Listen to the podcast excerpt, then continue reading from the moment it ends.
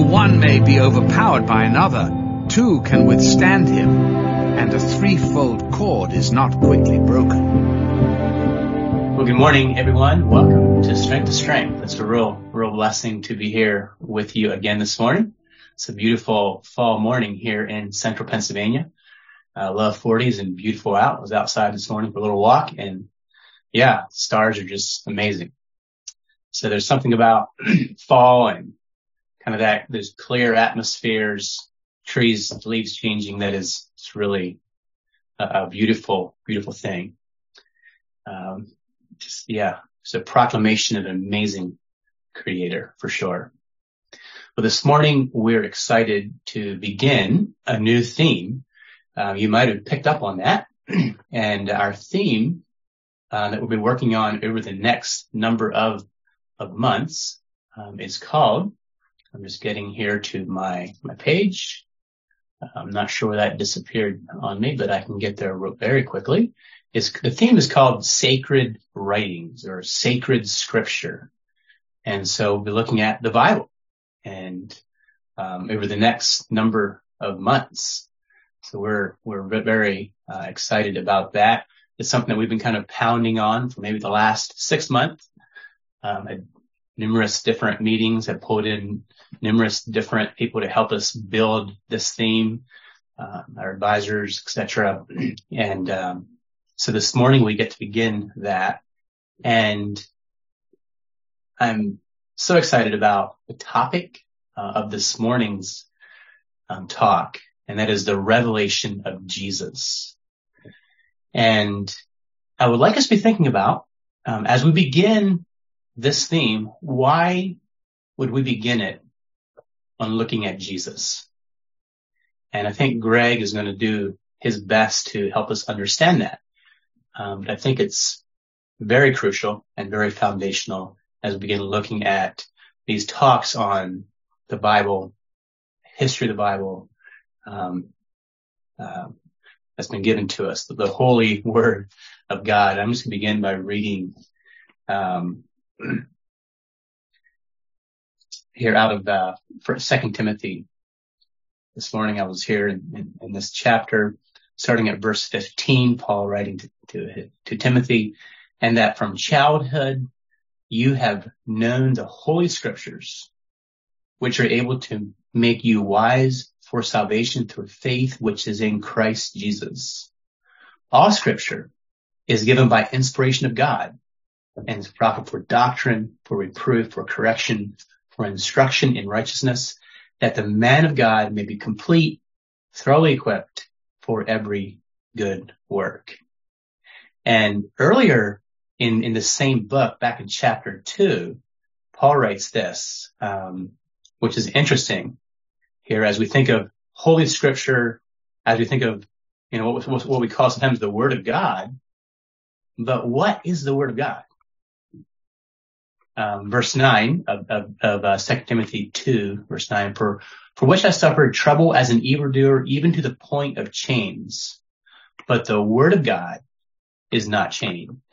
And so I'm looking forward to this talk and this theme as we try to understand the Bible, the, the Holy Scripture, um, and the Word of God, and what is that, and how we can best apply it uh, to our lives. Greg comes to us from Pittsburgh, Pennsylvania. His wife and two children live there in a house on the corner of, uh, well, I know the one street is California Avenue in um, the section of Pittsburgh called Brighton Heights. Uh, from their house, they live in a second story uh, above Wendell Martin's. Um, from their house, they can see down to the Ohio River and just a mile earlier, um, the river comes together, the Monongahela and the Allegheny River come together. I think from your rooftop there, I've, I've seen a picture when you're up working on your roof, Wendell. You can see the, the rivers where they come together in downtown. So just a couple minutes from downtown, just a new church plant there. I think Greg's moved there maybe a, a, a year ago, uh, to, to begin that, that work there. Um, so we're excited to have you with us, Greg. And before we get started, let's just bow our heads for prayer. Let's pray. Father, thank you so much for this opportunity, this privilege, this sacred privilege we have to not only be your children, but to also be your ambassadors, to be your representatives here on this earth to people around us, to communities, to the world. And Father, we, we, we care deeply that we want to, that we do this faithfully, that we take this sacred re- responsibility and, and, and do it in a way that is pleasing to you. Do it in a way that's, that's, um, to the best of our abilities complete. Um, that we're presenting you in, in, in all your flourishing and all your beauty. And so Father, we need much. We need your Holy Spirit and we, we need your scriptures. Um, so Father, I pray, Lord, that you would, that you would uh, help us to know how to live and to move and, and to be your representatives. Father, I pray a special blessing on Greg as he shares here this morning. Uh, just bless him in a special way. Fill him with your spirit, Father. And as we listen, Father, pray that we could have a, uh, as we gr- grapple with, with, uh, an understanding of scripture and how to look at it, uh, as we look at, at your word, your, your written word and, and how it leads to, to you, Jesus, your, our, our living word. Father, I pray that we could, that it could just uh, fill us with joy and that we could go out um, to the people around us, to our families, to our church, our church communities, and to our, our broader communities, and and uh, be people who point to you, and and who announce Jesus, uh, your Son, and, and your kingdom to this world. So, Father, God and direct this this talk here this morning, and, and we we love you, and we ask this in Jesus' name, Amen. Amen. All right, uh, Brother Greg, it's all yours. Okay, well, good morning, everyone. I've been uh, assigned this topic, the revelation of Jesus Christ, and uh, the uh, subject of trying to interpret the scriptures in such a way that we come out at the right place, come out with, uh, come out at Jesus. And uh, I would say at the beginning of this, I'm not an expert on this. I'm not a theologian, and uh, there's probably a lot of people who could give this topic better than I could. Um, I probably won't say a lot of things that could be said or perhaps should be said, but um, I do want to look at a few scriptures, and I think there's some things we can learn from them. Uh, I would like to start off with a scripture uh, that Brian already read, and uh, so thanks for saving me some breath there, Brian.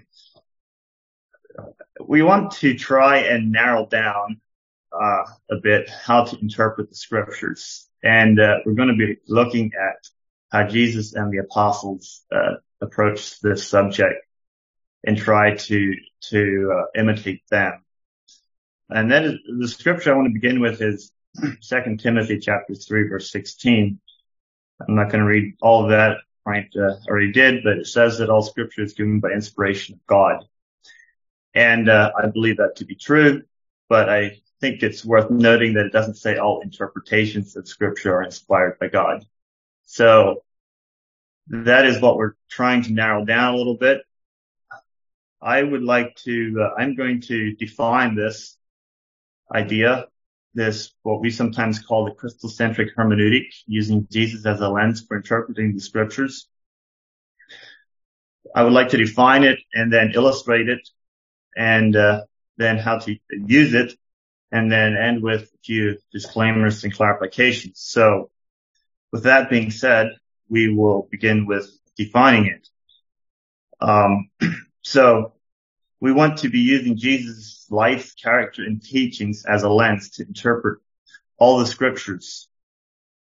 His life and example is a commentary for the scriptures is how I like to think about it. We have our commentaries tell us how to, tell us how to read, what, what the scripture means. Jesus' life and teachings serve that purpose. The primary um, sources that I'm going to be considering will be um, well, Jesus talked about the law and the prophets. Uh, he came to fulfill them. I'm going to be primarily focusing on the prophets. So Peter in his first letter, uh, verses, uh, chapter one, verses 10 through, through 12 had this to say. Of this salvation, speaking of the salvation in Christ, the prophets had inquired and searched carefully who prophesied of the grace that would come to you, searching what and what manner of time the Spirit of Christ who was in them was indicated, indicating when he testified beforehand the sufferings of Christ and the glories that would follow. To them it was revealed that not to themselves, but to us, they were ministering the things which now have been reported to you through those who have preached the gospel to you by the Holy Spirit sent from heaven, things which angels desire to look into. So this was sort of a new thought for me the first time I read this. Uh, the prophets were speaking of things which were to come. And uh, when they searched them out, they were told that these things that they were saying were not for their, for them, but it was for us says they were ministering it to us. So a lot of the prophets were written to the, uh, the, the people of Israel in the Old Testament, but they were written for us. And they were actually written more for us than for them. If I understand this, uh, what Peter is saying. so that is what we want to be considering to read some of the prophets and consider what they have to say, uh, they have to say to us. So this idea of a hermeneutic, a brief definition of that yet in addition to what I've already said, um, there's many principles for interpreting the scriptures that we can use. And uh, in a sense, the Christocentric hermeneutic is a method that can be used in, in many different principles. Every principle that we have, every principle for interpreting the scriptures, we want to point towards Jesus. So Jesus is where we aim. And there's a certain sense where a hermeneutic, this Christocentric hermeneutic is a broad category that can be applied to different ways. We might recognize the different genres of scripture. And, uh, there's, well, I don't have a lot of them on top, off the top of my head, but there's many principles we can use and there's a, a way in which we can use those things that's, faithful to the, the this idea. A hermeneutic, in brief definition, is the art of interpretation. And so what we want to, to, uh, to learn here is the art of interpreting the scriptures in a Christocentric way. So, um, not Peter, I'm sorry, but uh, Jesus on the road to Emmaus spoke of this when he talked with two men that he met there. And I, I would like to read verses 25 through 27. I'm sorry, Luke 24, 25 through 27. It says, then he said to them, O foolish ones and slow of heart to believe all, to believe in all that the prophets have spoken. Ought not the Christ to have suffered these things and to to enter into his glory. And, and beginning at Moses and all the prophets, he expounded to them in all the scriptures the things concerning himself. And all this, so we have Jesus saying that there's things written about him in all the scriptures. Uh, he also said in John 15 verses 39 through 40 that you search the scriptures for in them you think you have eternal life. And these are they which testify of me, but they are not willing but you are not willing to come to me that you may have life. So Jesus is using the scriptures in a very certain way. He's, he's saying that they speak of him and uh, they need to bring us to him. And not all who read the scriptures come to him apparently or else he wouldn't have warned against it. So the Jewish scriptures, the Old Testament is, is pregnant with expectation. And uh, so as we journey through this, we want to consider what was the expectation? What are the things that the prophets wrote for us? Or, um, and I'm going to focus primarily or mostly on Abraham. The reason I chose Abraham is because he is an Old Testament figure of which the New Testament has much to say. So hopefully he can clarify this. His life can clarify this. So that was the brief definition of the hermeneutic, the idea of reading Jesus into the, as the center of the scriptures, seeing Jesus in the center of the scriptures. And so I would like to try illustrate that through the life of Abraham.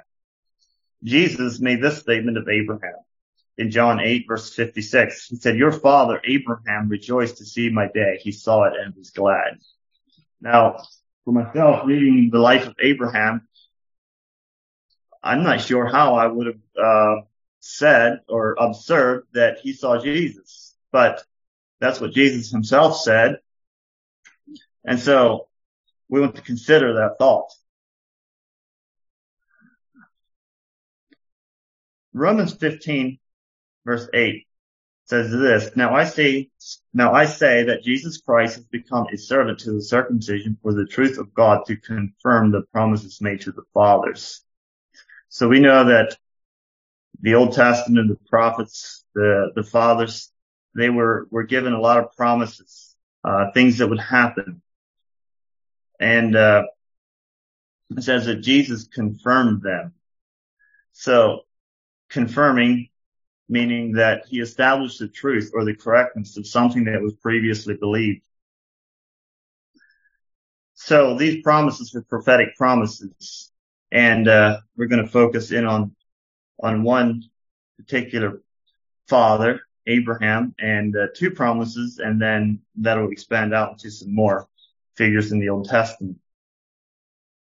The promises I would like to focus on are, on are out of Genesis 12 and Genesis 17. It says Genesis 12, 12. I'm sorry, Genesis 12, 1 to 3.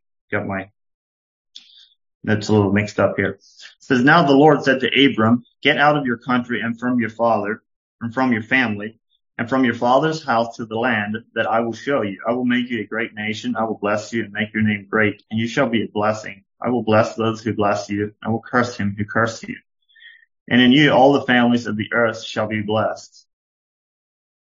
Now, reading this, I don't know what this would have meant to me initially, but Paul, Paul has this to say about it. And uh, anyone who has an interest in these particular passages knows that there's numerous interpretations uh, on these, and uh, so I won't necessarily mention them, but uh, Paul in Galatians 3 says this. That's verses uh, 7 through 9. Therefore know that those who are of faith are the sons of Abraham. And the scripture foreseeing that God would justify the Gentiles by faith preached the gospel to Abraham beforehand saying, in you will all the nations be blessed. So then those who are of faith are blessed with believing Abraham. I remember the first time I read this particular passage, I, it I couldn't believe I had read Galatians numerous times and had never noticed this. The statement that in you, all the families of the earth will be blessed, according to Paul here in Galatians 3 verse 8, was God preaching the gospel to uh, the gospel about Jesus Christ to Abraham. Genesis, Genesis uh, 17 verses uh, 7 through 8 we're going to read those and we'll comment, I'll comment some more on the initial there, ones there in uh, Genesis 12.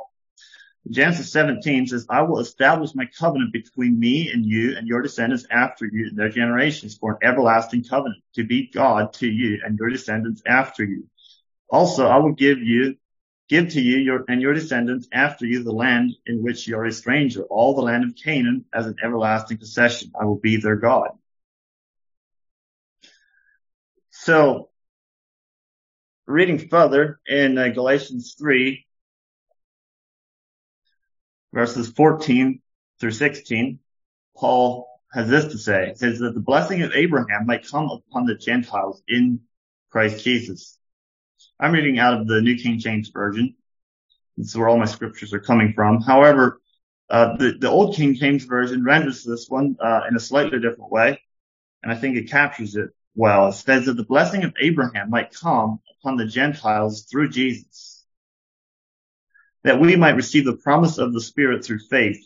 Brethren, I speak in the manner of men. Though it is only a man's covenant, yet it is confirmed. If it is confirmed, notice the word confirmed, no one annuls it or adds to it. Now to Abraham and his seed were the promises made. He does not say into seeds as of many, but as of one, into your seed who is Christ. So we want to, I want to observe that word, uh, confirm. He says that the blessings of Abraham have come upon the Gentiles. The Gentiles is, uh, the word also means nations. So the blessings, the blessing of Abraham came upon the nations through Jesus Christ. And this was the gospel message proclaimed to Abraham. This message was proclaimed to Abraham when God told him, in you will all the nations be blessed. And, uh, it said it, was confirmed. It, was confirmed is what Paul is saying. And that echoes what he said in Romans 15 when he said Jesus is the one that confirmed these promises. So as we think about, uh, expectation and what to expect, Paul says that the right expectation uh, from of this uh, this promise was the gospel of Jesus, which has uh, was accomplished in his day. And uh, so the uh, the people, the seed, it says was not plural but one. So it's not uh, many, it's only one he said this promise was made to uh, made to Christ, and uh, it calls Christ a seed. And uh, one thing that we know about a seed is that if it is planted, it sprouts and brings forth many more after its kind. And so this blessing, uh, it came down through the ages to Jesus, but Jesus died, was planted as a seed, the seed of the woman, and uh, he rose again out of the earth and he brought many sons to glory. And so we know that this blessing of Jesus was, was given to us. And so we are partakers or maybe the word would be participators of this, uh, this blessing. We have received it. Galatians 3.29 says, if you are Christ and you are Abraham's seed and heirs according to the promise. So this is at least my understanding of how the, this, uh, how Jesus is the center of this particular story. And uh, this is Paul giving us the information. So I've, we've looked at uh, the promise that the families of the earth will be blessed. I'd also like to look at the land promise and what the New Testament has to say about this. Stephen in his, in his defense, just shortly before his martyrdom, made this statement about Abraham sojourning in the land of promise. He said God gave him no inheritance in it, not even enough to set a foot on. That's a strong statement or a good observation. Hebrews chapter 11. I want to uh, read verses 8 through 16. He says, by faith Abraham obeyed when he was called to go out to the place which he would receive as an inheritance. And he went out, not knowing where he was going. By faith he dwelt in the land of promise as in a foreign land, dwelling in tents with Isaac and Jacob, the heirs with him of the same promise. For he waited for the city which has foundations, whose builder and maker is God. By faith Sarah also Sarah herself also received strength to conceive seed, and she bore a child when she was past the age because she judged him faithful who had promised. Therefore, from one man, and him as good as dead, were born as many as the stars of the sky in multitude, innumerable as the sand which is by the seashore. And catch this, and these all died in faith, having not having received the promises, but having seen them afar off, were assured of them, embraced them, confessed that they were strangers and pilgrims on the earth. For those who say such things declare plainly that they seek a homeland. And truly, if they had called to mind that country from which they had come, they would have had opportunity to return.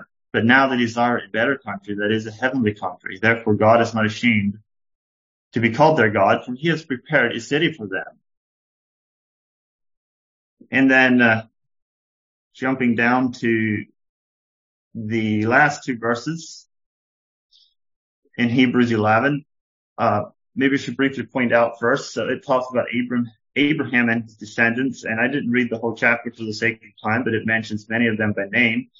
And it says they all died having not received the promises.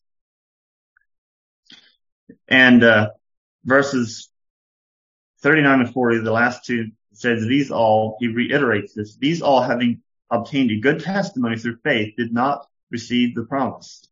God having provided something better for us, that they should not be made perfect apart from us. So,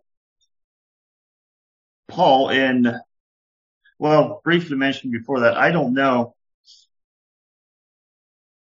There was, for a long time, I thought that the, uh, the, the New Testament did not have much to say about this until I ran over some of these verses. And, uh, Paul in, uh, Romans 4, 4, 13 has this to say, for the promise that he would be heir of the world was not to Abraham and his seed through the law, but through the righteousness of faith. For if those who are of the law are heirs, faith is made void and the promise of no effect. So it's my perspective, at least that Abraham, there's no other place where Abraham was promised land other than in uh, there in, in Genesis 17. And Paul is somehow observing that he was promised be, that he would be heir of the world, um, which brings us to Jesus' commandments that the meek shall inherit the earth. Um, it seems to me that at least that Paul is believing that the ultimate fulfillment of the promise to Abraham would be accomplished through his inheritance of the world, which the meek shall receive. So I think that this particular promise is fulfilled in the way that Jesus brings about new creation, the new heavens and the earth. And thinking about new creation, I think that it is something that encapsulates both us and the world in that the justification, which Paul spoke about in Galatians 3 is God's work of new creation in us. And, uh, we could also think ahead to Revelation in which new creation is completed with the whole world and, uh, together, uh, all things are made perfect. And so it seems to me that the way the apostles used this, they saw Jesus as fulfilling that promise as well, ultimately. Uh, and so these, all these saints, all these figures in Rome or Hebrews 11 died having not received the promise. But in Hebrews 12 verses 20 through 22 through 24, um, the writer has this to say. He says, but you have come to Mount Zion and to the city of the living God, the heavenly Jerusalem, to an innumerable company of angels, to the general assembly and church of the firstborn who are registered in heaven, to God the judge of all, to the spirits of just men made perfect, to Jesus, the mediator of the new covenant, and to the blood of sprinkling that speaks of better things than that of Abel. So it sounds like we have sort of arrived in some sense, at least begun to arrive. And uh, he, one of the things that he points out is that we have come to the spirits of just men made perfect. And so I think this is once again reiterating the fact that there's something about coming to this kingdom era, the day of, of Jesus' kingdom, the establishment of his kingdom, where we have been made just or we have been justified. And so I think it's fair to say that the saints of old were looking for this day. I mentioned that the Jewish scriptures are pregnant with expectation. Jesus confirmed it. He confirmed what was expected. And now he's telling us this is what it looks like. So it tells us what our expectations should be. And uh, I think it's worth mentioning that sometimes our expectations don't align with the response and it's better to rework our expectations and realize that we were looking for the wrong thing than to rework the answer. Um, and so in conclusion to this particular section with Abraham, I would like to read Acts 3 verses 18 through 26. So this rises almost to the top of my favorite scriptures. It has so much meaning in it. And uh, a lot of this is going to be repeating what was already said, but I think it's just too important to not uh, go through it. Acts 3 verses 18 through 26. says, but those things which God foretold by the mouth of his, all his prophets, that the Christ would suffer, he has thus fulfilled. Repent therefore and be converted that your sins may be blotted out so that the time of refreshing may come from the presence of the Lord and that he may send Jesus who was preached to you before. So two times we have Paul, I mean, Peter, I'm sorry. Peter's doing the preaching here. He's talking about the things that God has foretold by the mouth of his prophets and Jesus who was preached to you before. So this is Jesus who the prophets spoke of, the ones who they searched about and were told that, that it wasn't for them to know, it was for us.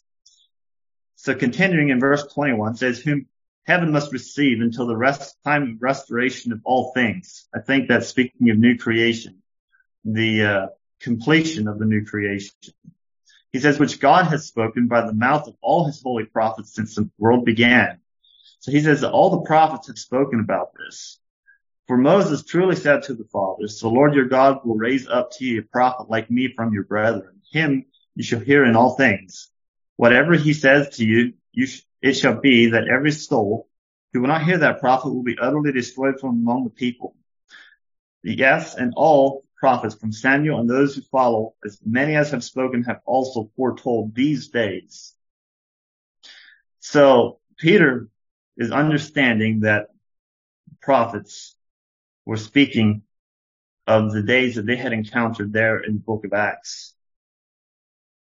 In verse 25 says, You are the sons of the prophets and of the covenant which God made with our fathers, saying to Abraham, and in your seed will all the families of the earth be blessed. He's reiterating uh, Abraham's blessing, the blessing given to Abraham, the promise given to Abraham. In 26, he said, To you first, God, having raised up his servant Jesus Christ, his servant Jesus, sent him to bless you.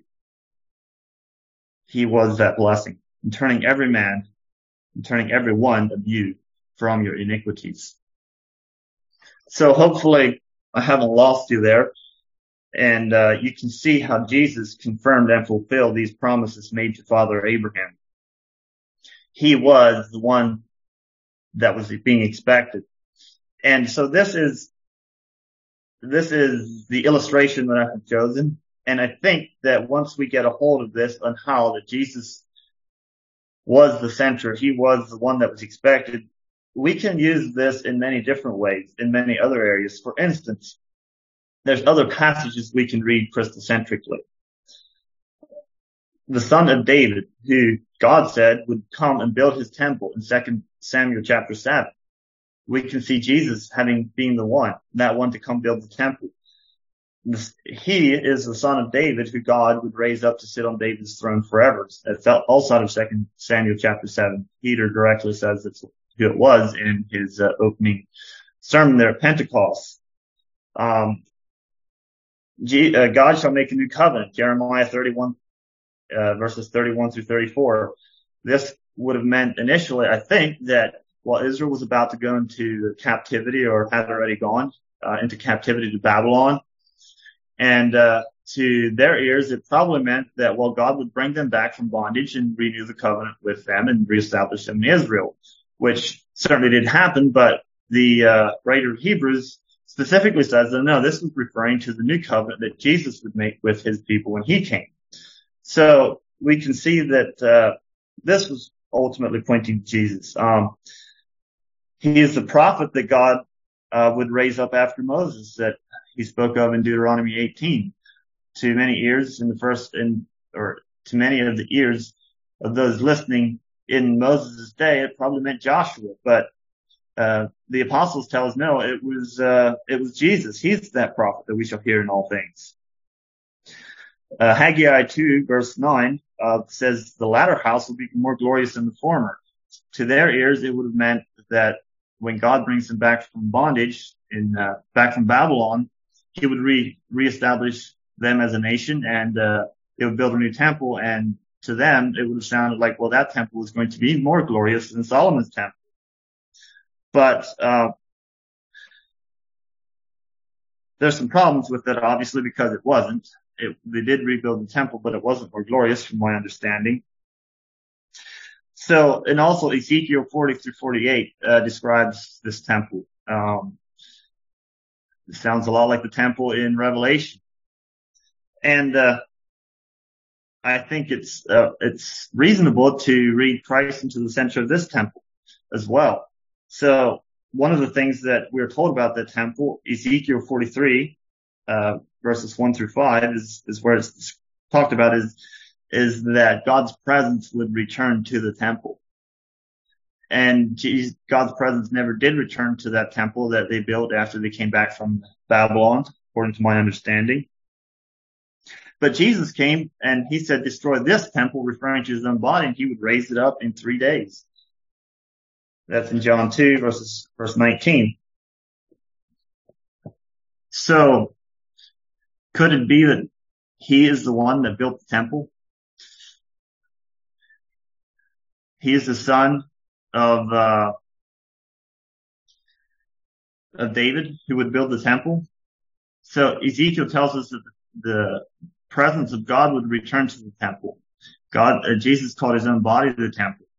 And uh, Colossians 1.19, it says that in him, Jesus dwells the fullness of God. And this is then to expanded to the church. Says in Ephesians 2 that the church is to grow into a holy temple. In him, we are built together into a dwelling place for God by the Spirit. So I think that Jesus and his temple fulfills these prophecies.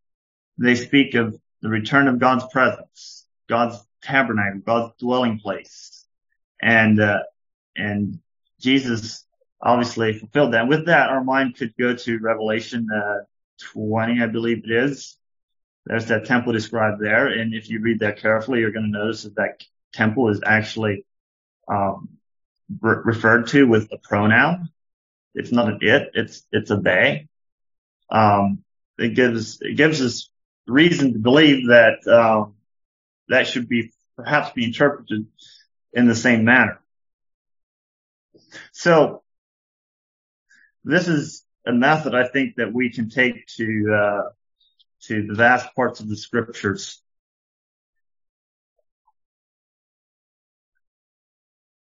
So, in conclusion to the illustration um, and how we interpret them, I see three possible options um, to of what we uh, three options of what we want to believe about the scriptures. Uh, one is that they point to Jesus and he fulfilled them, which is the New Testament understanding. Uh, the second one is that it points to a different Messiah and a different kind of kingdom. He hasn't come yet, which is what uh, Judaism would believe. And then there's the third option, which is to believe that the whole thing is is a farce and it's all false and it makes false predictions and it didn't come true, which is obviously the belief of the atheist. Um, so I personally think that uh, the way the scriptures, the New Testament, succinctly fulfill the Old Testament is very reasonable to believe that they that the Christian uh, belief is is the right one. Uh, we believe that Jesus stands in the center of the scriptures. And I should mention along with the, interesting thing about Abraham is that there are three Abrahamic religions, Judaism, Christianity, and uh, Islam. And uh, Islam ironically believes that it points to uh, uh, Prophet Muhammad and, and their religion. So they, in some sense, agree with the Jews that it points to a different king and a different kind of kingdom. Um, and so we have those tensions within, but I think it's quite reasonable based upon the words of the apostles to believe that the Christian is the right one.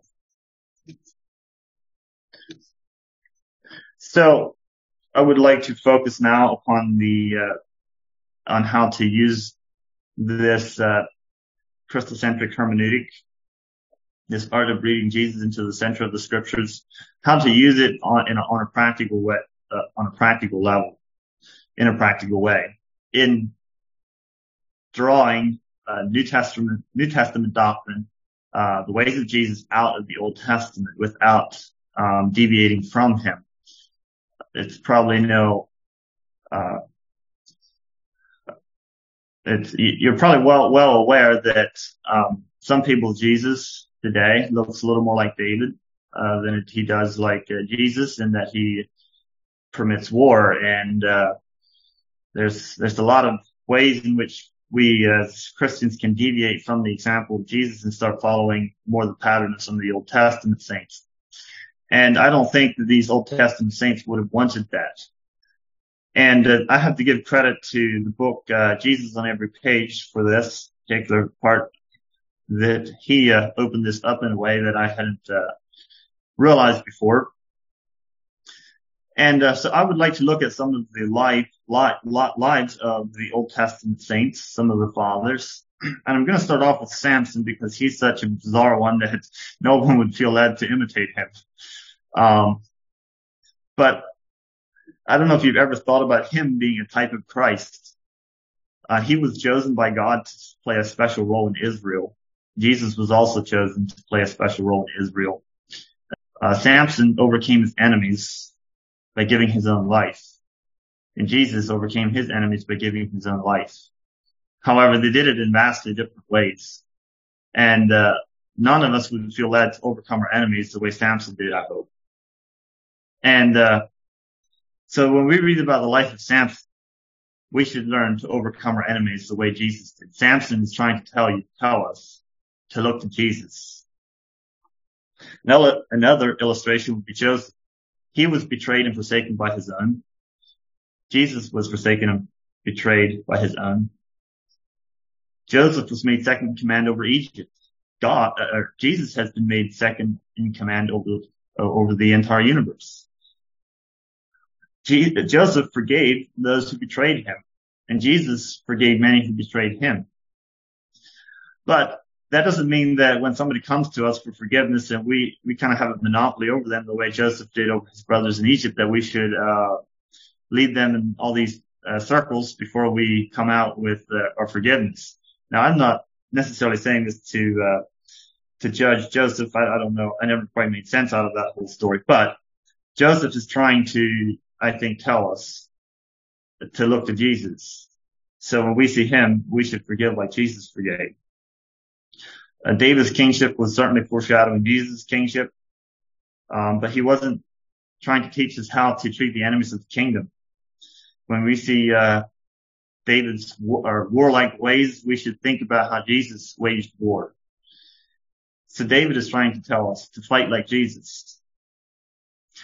And we've spent a lot of time looking at Abraham already.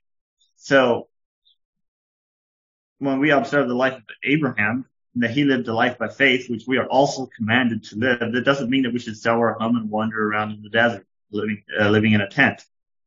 It means that we should seek, uh, spend our lives, the rest of our days, seeking first the kingdom of God, the kingdom that Abraham saw. I don't know if that's a new thought, but uh, Abraham obeyed one of Jesus' command, commandments to seek first the kingdom and his righteousness. And we certainly aren't called to do it exactly like Abraham did, but he's trying to point us to Jesus and do it the way Jesus taught us to do it. In fact, I believe all the saints and all the prophets would enter into Moses' commandment or Moses' instructions tell us when he told us that there would come a prophet after him and we should hear him in all things. So the entire body of believers in the Old Testament, those recorded in the faith chapter, Hebrews 11, are trying to communicate to us that there's one coming after us who's going to do things, and that is going to be the thing that they were expecting. Hear the, that one when he shows up. And for us to go back to them and model them in any way would be, I should say, in wrong ways. There are obviously ways in which we can model them in, in accordance with Jesus, but in many ways to go back to them would be uh, to, well, I guess if I'm trying to disciple you or somebody and they would start following me and instead of instead of Jesus, that would seem begin begin to see, seem somewhat problematic. I guess in as much as I would be a disciple of Jesus modeling his ways, it would be okay. But there's many parts about me that are not uh, the way they don't look like Christ, although they should. And so it would be a mistake to follow me to the exact um, and that's kind of how the Saints were. You know, it's like you're you're starting to follow the wrong person. And uh, I think sometimes of, of the illustration that of uh, so if I live here in Pittsburgh, if you were traveling to Pittsburgh to enjoy the city, to see the city, if you were coming east or or west for that matter on 376, you would see signs that say Pittsburgh so many miles. Um, it would be a mistake to stop there and to think that is the city. That was just the sign that was telling you the city that is ahead. In fact, if you were to come to the city, that is the ex- what was being expected by the sign. You would not return to the sign and think, oh, this is this this glorious Pittsburgh which I have been seeking. And so it's it would be a mistake to return. And that's sort of I think the way these saints are. They are trying to communicate an idea. There is something glorious out ahead. Travel towards it. When you find it, follow Him. We are just trying to communicate this idea to you. And so it helps us to realize when we think about the ethics of the kingdom to draw them from the one whom they sought, not from them. I don't think it was their heart to, to, uh, to, to do that. And so I want to, uh, hit two disclaimers yet and, uh, I will wrap up. The one, uh, statement which was given for our consideration in the, uh, the, uh, the forward to the talk there on Strength to Strength's uh, website is leave Christocentrism for the theologians to discuss. Um, obviously that might be the, uh, the way some of us are, or we could feel about it, but I think this notion is a grave mistake. We should use the knowledge of Jesus to accurately interpret theological conundrums that we get ourselves into. And it doesn't take rock, it's not rocket science. I think it's very simple, a lot easier than uh, a lot of other methods that we might use. And uh, I would like to illustrate that briefly. I, we spoke of Abraham and the land promise and, uh, I believe the apostles see this leading to new creation. Obviously, we went through a few verses in Paul's theology on why that might be so. There's also uh, people who believe that uh, the end of that uh, promise is the blood descendants of Abraham inheriting Canaan, and that's a right that would continue. I personally don't uh, subscribe to that view. Um, and, and there's some who believe that view, who, there is some who believe that view also, believe that it's right for, for that to continue to this day and that it's okay to, uh, to push other people off of that land and give it to those who at least claim to be blood descendants of Abraham. Um, Jesus said, blessed are the pure in heart, for they shall see God. What is it to be pure in heart? First Timothy chapter one, verse five, Paul says this, now the purpose of the commandment, and the commandment that he had just given was not to get caught up with fables and genealogies that gender strife instead of godly edification. See, the purpose of the commandment is love from a pure heart, from a good conscience, and from a sincere faith. So, I want to emphasize the purity of the heart. It is the purpose of the commandment is love from a pure heart. To have a pure heart is to keep the two greatest commandments, to love God and our neighbor as ourselves. To be perfect is to be, to keep those perfectly. And so every te- every interpretation of scripture must pass the test on whether it loves God and loves our neighbor as ourselves.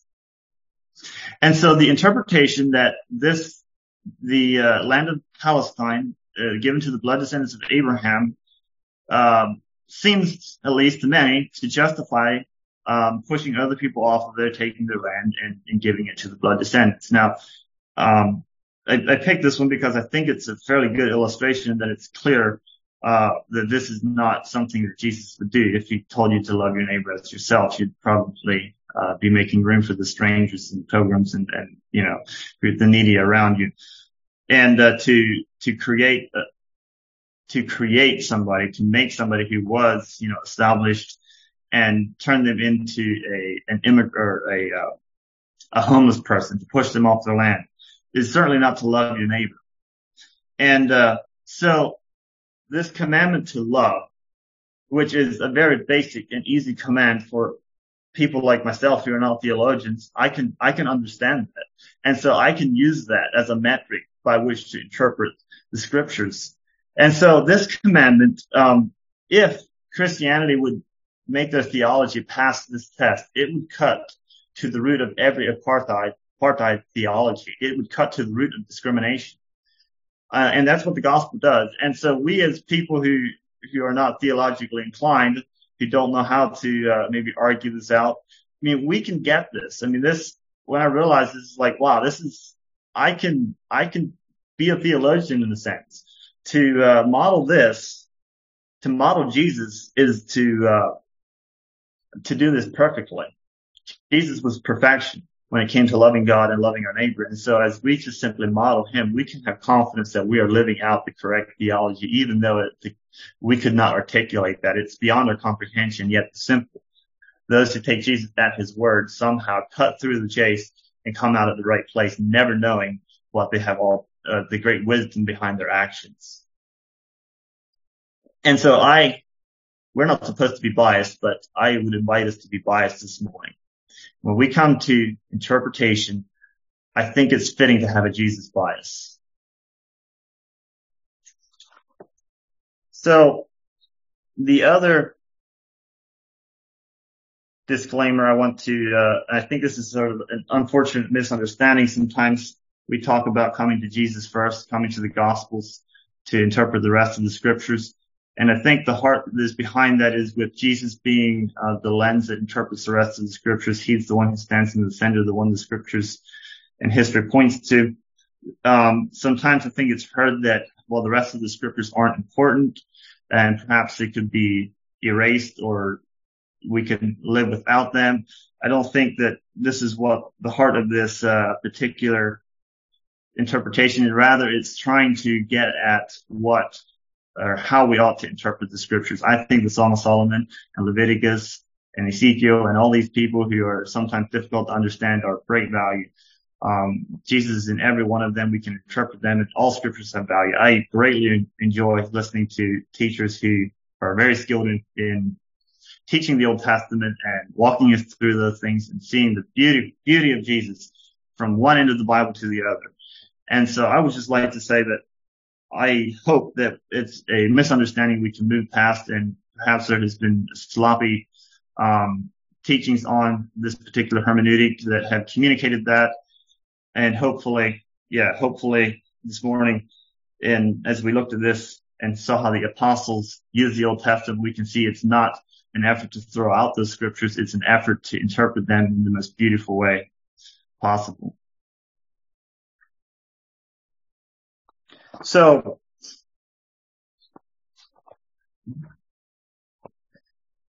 the scriptures, I believe, have authority. Um, they are accurate. They are right. They, they have, they have, Jesus has kept them. He has confirmed them. He has said that they speak the truth. They speak about him. And so in order for the scriptures to have authority, I said the scriptures are inspired. Not every interpretation is.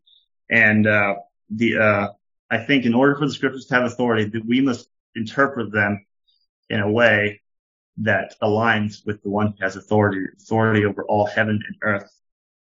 And, uh, the interpretation must in no ways undermine him. And, uh, in conclusion, John in chapter one says, in the beginning was the word and the word was with God and the word was God. He was in the beginning with God. This is referring to Jesus, Jesus as the word of God.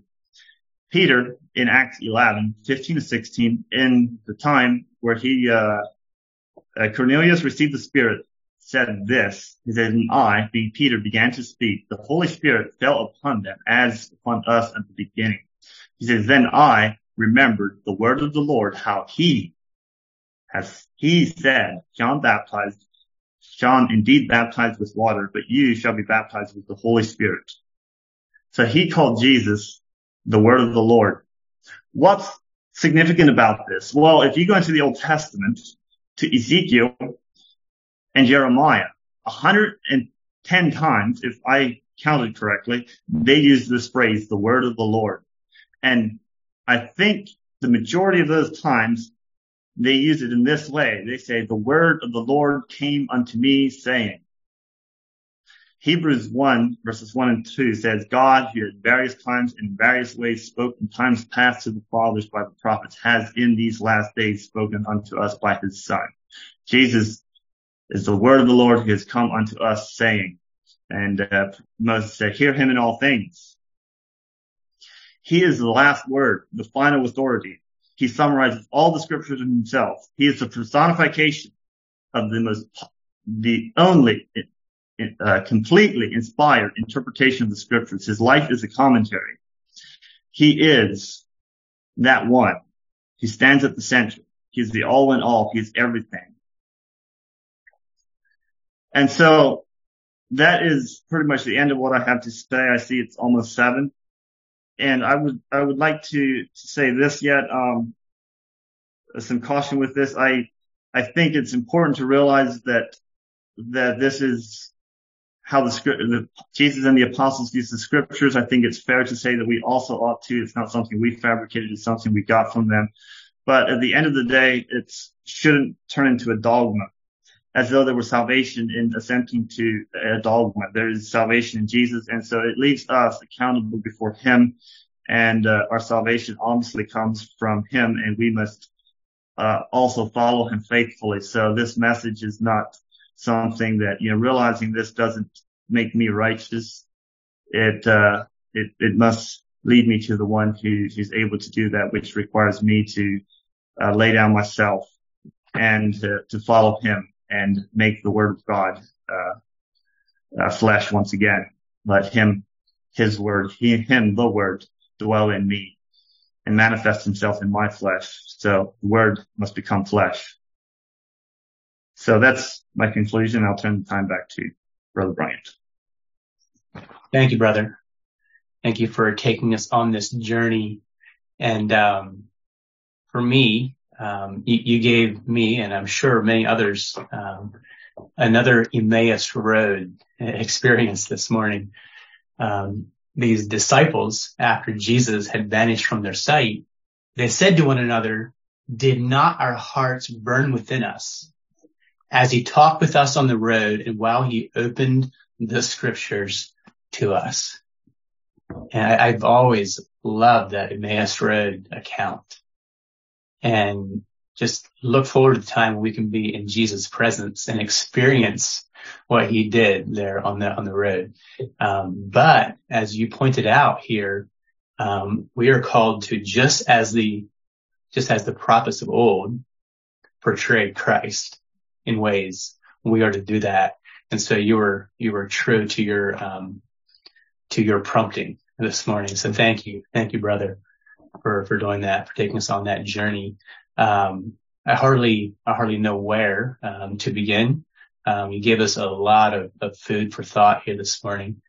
Um, and, and I, I, just really appreciated finally, you know, towards the end, um, where, you know, what this Christocentric hermeneutic, you know, the art of, the, as you, as you described it, the art of seeing Jesus as the center of the scripture.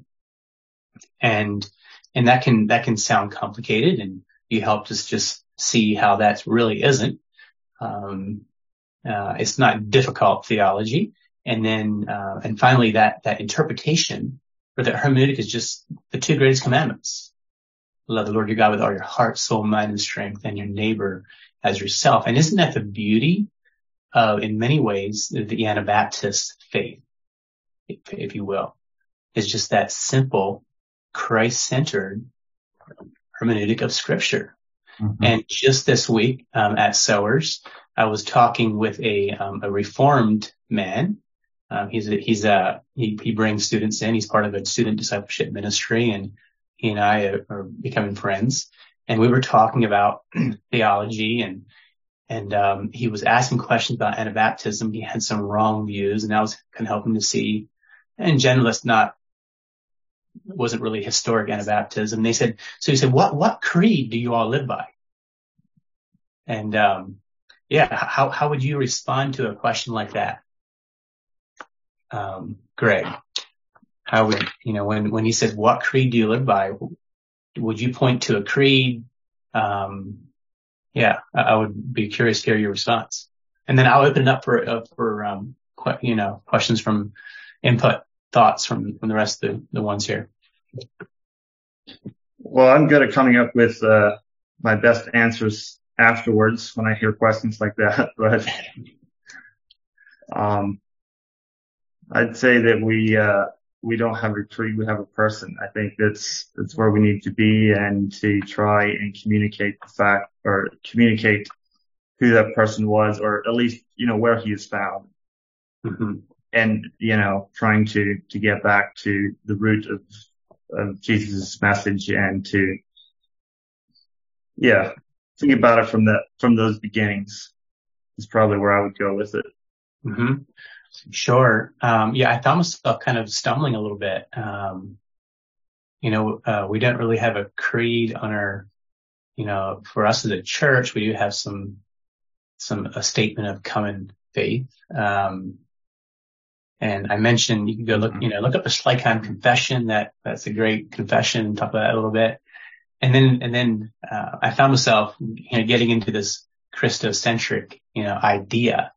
And, um, in, in Finney's book, um, uh, the, the, King Jesus claims his church, uh, he has a passage on interpreting scripture and he has a number of different things. And the one point there is the Christocentric exegesis. And he says that near, but nearly everyone claims Christocentric, Christocentric exegesis, but few put this interpretive principle into practice. And, um, and uh, yeah, how can so again, maybe I have another question for you. So I, I talked about that, you know, how, you know, we, we just see Jesus as the center and, and radically want to follow and be obedient to him and understand scripture in that way. And that's kind of a general, you know, creed, if you will, or hermeneutic of the Anabaptists.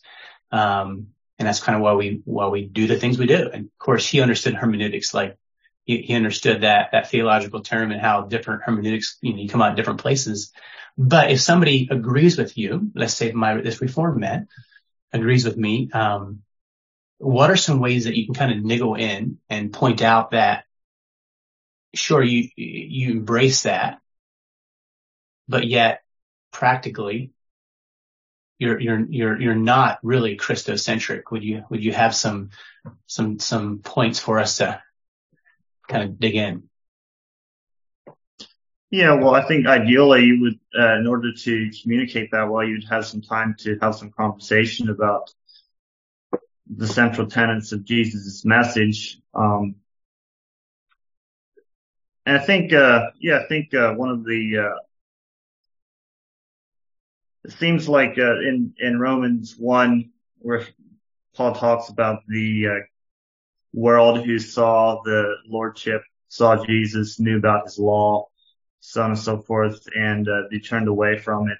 It seems to me like there was an element, there's an element to humanity, and I think it rests in myself, where it requires just a deep humility and brokenness and be willing to just receive the message as it is. And so, um, I think depending who we're talking with and to what extent they have become willing, uh, might that might alter how you approach that. But uh, and I, I usually try to discern who I'm talking to in that sense with how you know forthright uh, you might want to get with with what you have to say. So we we are ignorant sometimes. Sometimes we're we're in living in self denial to some degree, and so yeah, I, I, don't think I have a good formula for those situations, but trying to uh, sense who we're commu- who we're talking with and, you know, trying to adjust accordingly. Mm-hmm. Okay. I'll open it up. Any, any brothers here have questions or thoughts? Enjoy what you had to share, Greg. Um, and, uh, I just say amen. one of, one of my favorite, um, stories in the Old Testament that touches my heart is the story in First Samuel chapter three where it gives a story of Samuel as a little boy in the temple. And it says in verse seven, I don't have it right in front of me, something like this, but the Lord had not revealed, the word of the Lord had not been revealed yet to Samuel. And then later in the chapter in verse 21, it says, the Lord revealed to himself, himself to Samuel by the word of the Lord.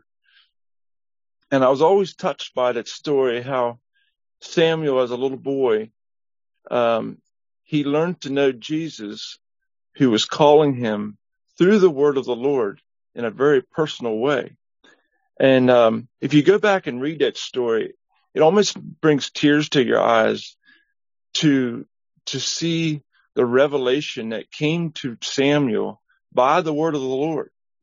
And you see, it's not hard to pick up the personification of the word of the Lord in that situation. And um, And so, uh, yeah, it's, that's something that's, I think speaks to the subject as well. And as, and also in, in the last part of John chapter 11, uh, the, the, the Jewish authorities recognize Jesus' threat to their national identity. And he said, if, if we don't do something with this man, the Romans are going to come and take away our place in our nation. And they, they saw Jesus, the word of God, as a direct threat to their national identity. And if, if they would have all capitulated into the kingdom of God, there would be no national Israel today. There just wouldn't be. Amen, brother.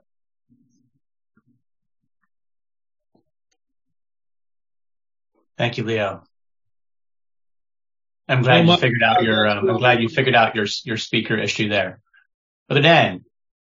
I think that's wrong and pig's not in a teacup. I'm gonna not gonna try to defend it today, but uh, I dissent vigorously and bitterly. Well, one, one of the goals of, of strength to strength, Brother Dan, is um, to I think is facilitate or nurture candid discussions. So, uh, thank you for for sharing.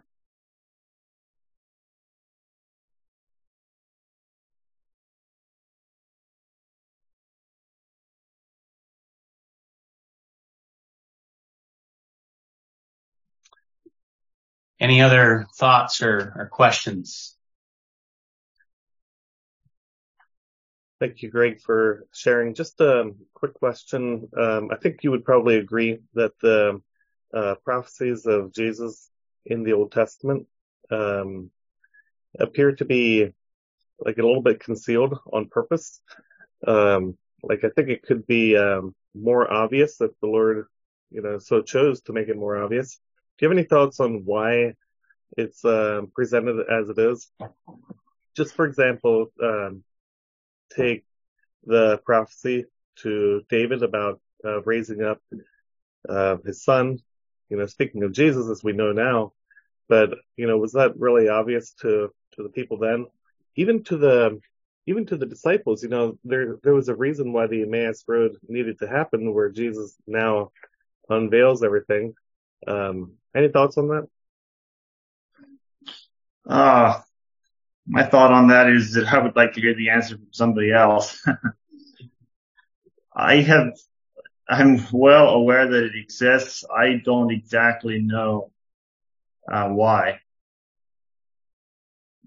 I mean, I, I suppose that part of it could be that so in order to receive Jesus, we definitely need to humble ourselves and uh, come down from some of our lofty positions. And there's something about, uh, until we do that, we have a really difficult time to receive him. And so some of our journey downwards, I think, uh, helps us to come to a better position to, to walk in his ways then. And so there's some, I, I don't know. It's, yeah, it's, I don't have a lot, to be honest. I'd be interested if you have anything to say on it.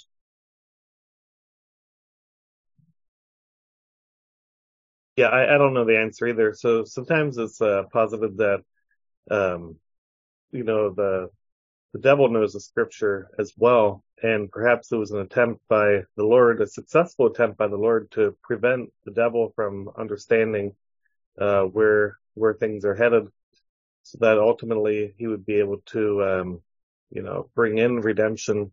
And uh, you know, if you show all your cards, um, it kind of gives the other side uh, an advantage. So if the Lord kind of um, retains some of that, uh, he would not be giving that to the devil to use against him. I don't know if that's true, but it's uh, it's an idea at least. Yeah, I think that sounds reasonable.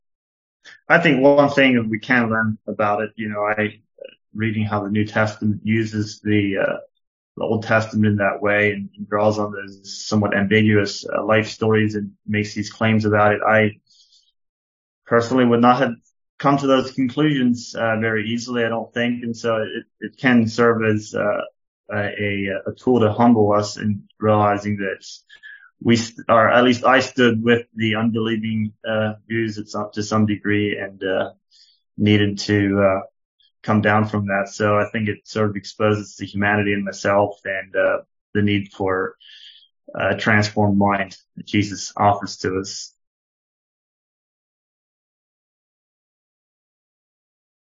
Yeah, thank you for that. I'd like to return to the briefly to the other topic that we had. Uh, in the book of Acts, uh, after the ascension, the uh, two angels that appear to the gathered disciples re, uh, reprove them, saying, uh, "What are you looking up to heaven for? This same Jesus will come back in this in the way that you saw him leave." Now, that Jesus, I got a secret to tell some people, uh, was a Jew. That same Jesus is coming back as a Jew. And when you uh, depend upon uh, someone who ever liveth to intercede for us and is before the throne of God, interceding for us, that guy's a Jew. And to say that that uh, the Jews would evaporate, disappear, or become redundant or unnecessary is something I disagree with. I'll temper my response. Thank you.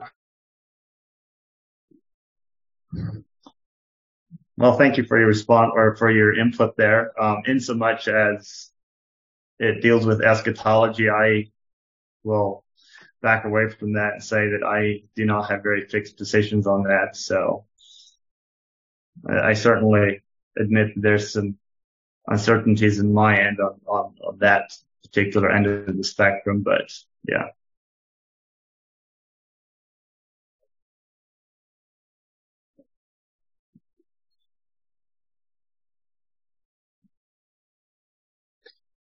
Thank you, Greg. Um, and, and, I'm not sure exactly what what um, caused you to say those things that you said there, Brother Dan. I appreciate you speaking up again. Um, but and and Leo, maybe I, I might have you. This might be helpful. Um, just you talked about how uh, this reality of of, of the of the of the Jewish people, would accepted Christ, there wouldn't be a Jewish nation. And obviously we know that didn't happen.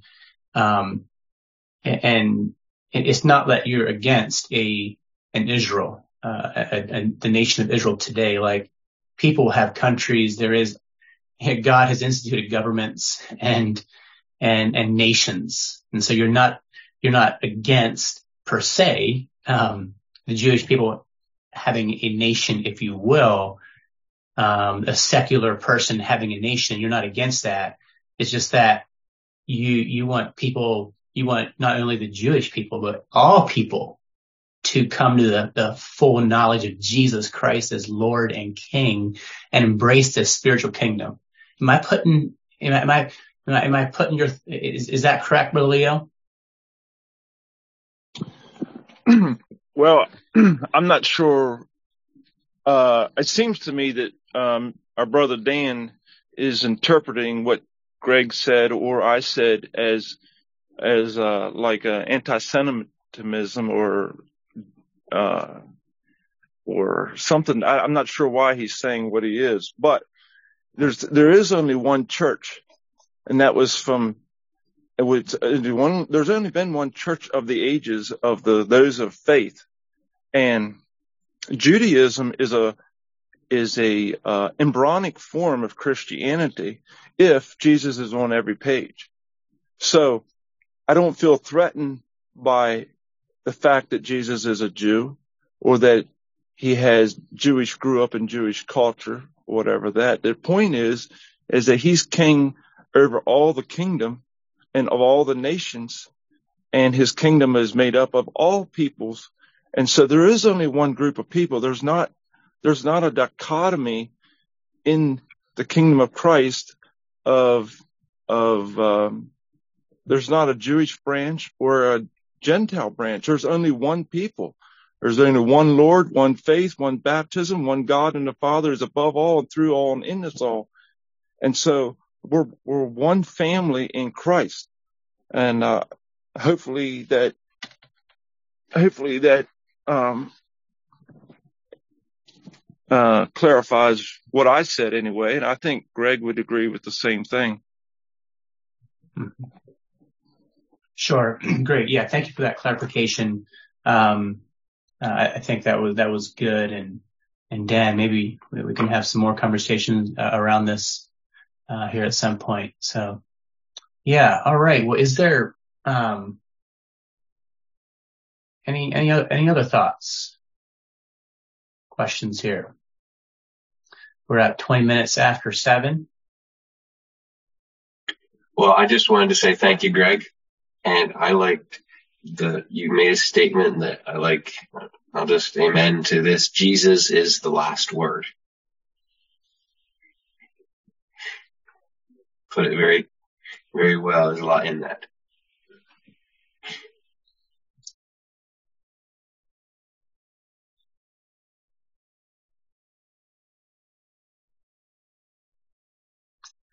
Okay, so at the beginning, at the beginning of of our talk here, uh, I was I was um, kind of pushing on this this reality that, or this pushing on why why did we start this theme with this topic, this theme of sacred writings or sacred scripture, where we're looking at you know looking at written scripture. Um, why did we start with this? And and it was the, and the reason is, is because it's the, it was the heart of, of the committee, of the, of the admins here, that as we look at the written scripture, that we keep in mind that the Bible is not the end. The written scripture is not the end, but it's just a means to an end. And that end is Jesus. And that it's all about this person. And so, um, so as we, as we delve into this theme coming up here in the next months, let's remember that, that the written word, the written word just leads to the inner word in Jesus Christ. And only he is worthy of our worship, adoration, and service. And so thank you again, Brother Greg, for uh, being on, uh, coming, being willing to tackle this huge but very important topic of Jesus as the ultimate revelation. And, um, you know, I, and I'm so thankful that we get to live in this, that we get to live in this covenant. Um, in many ways, the old covenant, uh, the prophets, you know, um, Jesus was, um, this coming savior, this redeemer, this anointed one was, was somewhat maybe black and white. Um, and now in this new covenant, with the revelation of, you know, of Jesus through scripture, um, the New Testament, it, it, goes to high res, full color, not perfectly, but in, in, in much more so. Um, and what, what a, what a privilege. What a, what a opportunity we have, uh, in this covenant, um, to, to be able to look back and, and look forward and also to proclaim Jesus in his kingdom right now on this earth. So thanks again for, for coming on here. Uh, we're going to have prayer here just in a moment. And brother Greg, could you close us in prayer? Let's pray. Right. Father, we thank you for Jesus. I pray that we can see him high and lifted up.